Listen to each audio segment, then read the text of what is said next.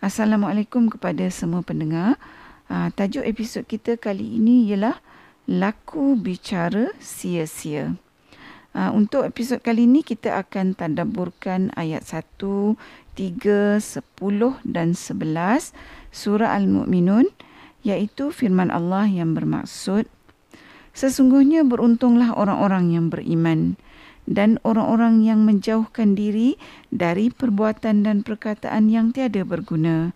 Mereka itulah orang-orang yang akan mewarisi, yakni yang akan mewarisi syurga Firdaus, mereka kekal di dalamnya. Baiklah, dalam episod yang lepas, kita dah tadaburkan ciri pertama orang beriman yang akan mewarisi syurga Firdaus Allah, uh, iaitu orang yang beriman yang khusyuk dalam solat. Uh, bagi episod kali ini, uh, kita akan tadaburkan satu lagi ciri orang yang beriman uh, yang akan mewarisi syurga Firdaus Allah uh, seperti yang dinyatakan dalam ayat 3 surah Al-Mu'minun iaitu orang yang beriman yang menjauhkan diri dari perbuatan dan perkataan yang tidak berguna yang tidak bermanfaat ya. Ha, jadi kenapa dalam konteks ayat ni disebut orang yang beriman. Ha, kita selalu dengarkan orang kata, kalau orang yang bukan Islam tu buat semua benda yang baik, mengalahkan orang yang beriman, mengalahkan orang Islam, kenapa pula orang ni tak boleh masuk syurga? Ha, sebabnya kalau seseorang tu tak beriman, walaupun dia buat semua benda yang baik sepanjang hidup dia, disebabkan dia tu tak ada iman maka dia tetap tak akan masuk syurga ha, sebab iman tu merupakan prasyarat kepada ciri-ciri lain yang Allah dah tetapkan untuk um, seseorang tu layak masuk ke syurga Allah. Baiklah, mari uh, kita kembali semula kepada ayat 3 surah Al-Mu'minun. Uh, menurut tafsir Ibn Kathir, Ha, yang dimaksudkan dengan perbuatan dan perkataan yang tidak berguna ialah apa sahaja yang mendatangkan dosa dan tak mendatangkan manfaat.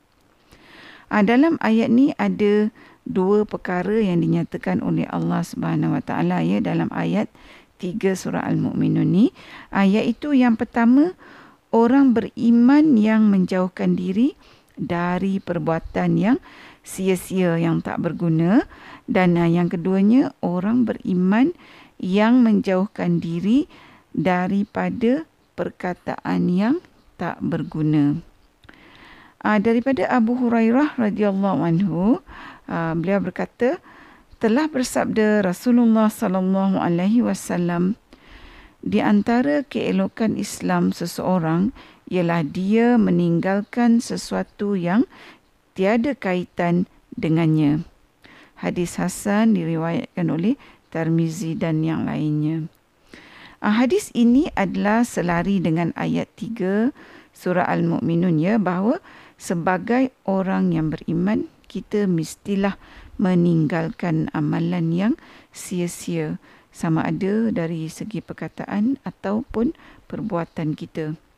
Ha, perkataan atau uh, perbuatan yang sia-sia ni boleh berlaku dalam banyak perkara, konteks dan keadaan. Ha, bagi perkongsian kita yang ringkas ni, uh, saya nak khususkan kepada konteks komunikasi pada masa kini. Uh, pada zaman sekarang ni kan perbuatan dan perkataan yang sia-sia tu kan sangat mudah untuk kita melakukannya. Ha, kita dengar contoh ya, kesaman penyebaran fitnah yang uh, begitu kerap sekali lah keluar di akhbar dan sebagainya. Ha, kenapa jadi macam ni? Ha, sebab zaman sekarang ni, komunikasi yang begitu pantas melalui uh, media sosial eh, seperti Facebook, Instagram, aplikasi WhatsApp, uh, macam-macam lagi lah. Yang mana kita uh, boleh kongsikan macam-macam maklumat, berita, cerita uh, dan tak lupa juga gosip yang kita tak tahu pun sebenarnya mana satu betul, mana satu tak betul. Ha, oleh kerana ini kita jadi mudahlah terperangkap dalam uh, perbuatan dan perkataan yang sia-sia dalam kehidupan kita sehari-hari. Uh, satu lagi, kita jadi leka bila kita dah mula main Facebook atau kita berWhatsApp, kita menggunakan WeChat, uh, kita YouTube, tengok video YouTube sampai berjam-jam lah kita laburkan masa kita dengan aplikasi uh, sosial uh, media ni. Ini semua para pendengar termasuklah antara perbuatan dan perkataan yang sia-sia. Uh, apatah lagi kalau kita guna media sosial untuk kita troll orang lain kan. Ha, bukan untuk kegunaan yang uh, memberikan manfaat pada kita atau pada orang lain. Ha, cuba kita tanya diri kita ya berapa banyak masa yang kita gunakan untuk kita tengok video dalam YouTube. Ha, kalau video yang kita tengok tu ha, adalah merupakan uh, majlis ilmu, ha, yang ni tak apalah. Ha, sebab menambah ilmu tu uh, meng, walaupun menggunakan media sosial uh, bukan merupakan perbuatan yang sia-sia.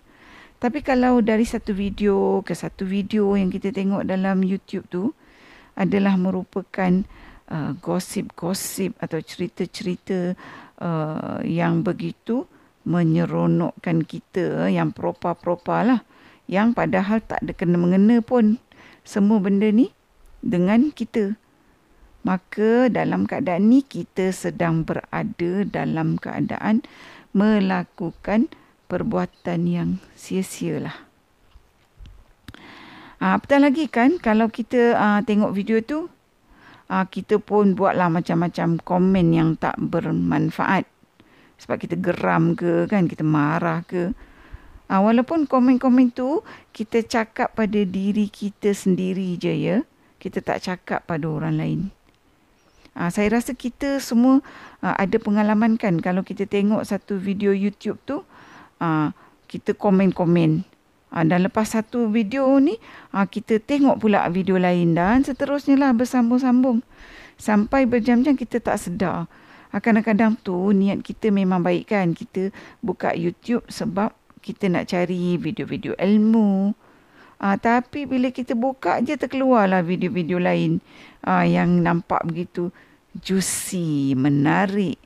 Ha, maka pada waktu itulah biasanya kita akan jatuh dalam perangkap melakukan perbuatan sia-sia walaupun kita tak berniat nak melakukan uh, perbuatan yang sia-sia tu. Jadi jatuh dalam perangkap media sosial uh, dalam konteks perbuatan sia-sia ni uh, pada zaman sekarang ni adalah merupakan perkara yang biasa. Walaupun uh, ianya adalah merupakan perbuatan yang tak betul. Apabila uh, perbuatan tak baik tu dah jadi perkara biasa, maka kita dah tak rasa bersalah lah bila kita uh, melakukannya. Sebab dah jadi satu norma kehidupan seharian kita. Uh, inilah para pendengar yang kita panggil langkah-langkah syaitan ha, dalam menjadikan perkara yang tak baik tu satu kebiasaan pada manusia. Ha, benda yang kita dah biasa buat tu walaupun ha, tak betul kan, ha, dah jadi automatik je kita buat. Ha, kita tak ada pun rasa bersalah dan sebagainya. Ha, inilah yang ha, kita takutkan. Ha, kalau kita berterusan dalam keadaan buat benda tak betul secara automatik, tanpa kita rasa bersalah ha, sebab kita dah selalu buat benda tu tanpa kita sedari ha, ni bermakna kita dah tak mempunyai ciri yang ditentukan oleh Allah Subhanahu Wa Taala dalam ayat 3 surah Al-Mu'minun ni yang uh, boleh melayakkan kita mewarisi syurga Firdaus Allah. Jadi para pendengar kita termasuk saya lah kena ada kesedaran bahawa dalam uh, kehidupan dunia masa kini uh, kemudahan-kemudahan alat komunikasi sebenarnya dah jadi ujian pada kita sebab uh, ianya menjadikan uh, lebih susah, lebih payah untuk kita nak kawal diri kita uh, daripada melakukan perbuatan atau perkataan yang sia-sia dalam kehidupan seharian kita. Orang putih kata 24/7 ya. Ha, oleh kerana uh, kita ni kan tak tahu bila kita akan mati uh, bagi melayakkan kita mewarisi syurga Firdaus maka kita ni perlulah pastikan setiap masa bahawa kita ni tak terjebak dalam melakukan perbuatan dan perkataan yang sia-sia dalam apa keadaan sekalipun. Ha, oleh kerana syaitan tu kita tahu sentiasa uh, berusaha mengasut kita buat benda-benda yang tak baik uh, supaya kita masuk neraka dengan dia dan uh, supaya kita ni tak dapat masuk syurga. Uh, maka kita ni uh, perlulah selalu beringat tentang perangkap syaitan yang dia bisikkan pada kita yang kita sendiri sebut kan. Uh, kali ni je. Uh, sebab yang uh, kali ni je itulah yang akan menyebabkan kita ni terperangkap secara berterusan. Ha, kalau kita buat perbuatan atau mengeluarkan perkataan yang sia-sia, kita pun tak dapat apa-apa kan? Ha, melainkan dosa. Kalau kita tahan diri kita dari perbuatan dan perkataan yang sia-sia tu, ha, ianya adalah untuk kebaikan diri kita sendiri juga. Ha, Allah melarang kita uh, dari melakukan perbuatan dan perkataan uh, yang sia-sia uh, sehingga Allah jadikan dia uh, orang yang menghalang diri dia dari buat perbuatan dan perkataan yang sia-sia ni uh, Allah jadikan ciri uh, syarat terma dan syarat untuk uh, kita mewarisi syurga Firdaus. Kenapa Allah jadikan macam tu? Uh, kerana kalau kita buat perbuatan dan perkataan yang sia-sia ni, ianya uh, boleh mendatangkan kemudaratan bukan saja kepada kita tapi pada orang lain dalam uh, kehidupan dunia ni. Dan yang uh, paling kita takut, ianya merugikan kita selamanya dalam kehidupan akhirat. Para pendengar yang dihormati, uh, dari perbincangan kita ni, perkongsian kita ni, uh, saya menyeru diri saya lah terutamanya dan uh, juga para pendengar sekalian. Marilah kita sama-sama berjuang, berjihad untuk memenuhi ciri orang yang beriman, yang menahan diri daripada perkataan dan perbuatan sia-sia dalam kehidupan seharian kita iaitu sebagai usaha uh, untuk kita ni nak layakkan diri kita untuk mewarisi syurga Firdaus Allah yang mana Allah janjikan kita akan kekal di dalamnya selama-lamanya. Uh, sehingga di sini dulu uh, pertemuan kita buat kali ini. Uh, InsyaAllah bertemu di episod yang seterusnya. Assalamualaikum. Sekiranya anda merasakan bahawa perkongsian tadabur bersama Dr. H ini memberikan manfaat kepada anda, saya ingin mengajak anda untuk menyertai saya bergabung usaha menyemarakkan amalan tadabur Quran dengan memanjangkan perkongsian ini kepada orang lain. Serta jangan lupa untuk tekan butang follow untuk mengikuti episod-episod yang seterusnya.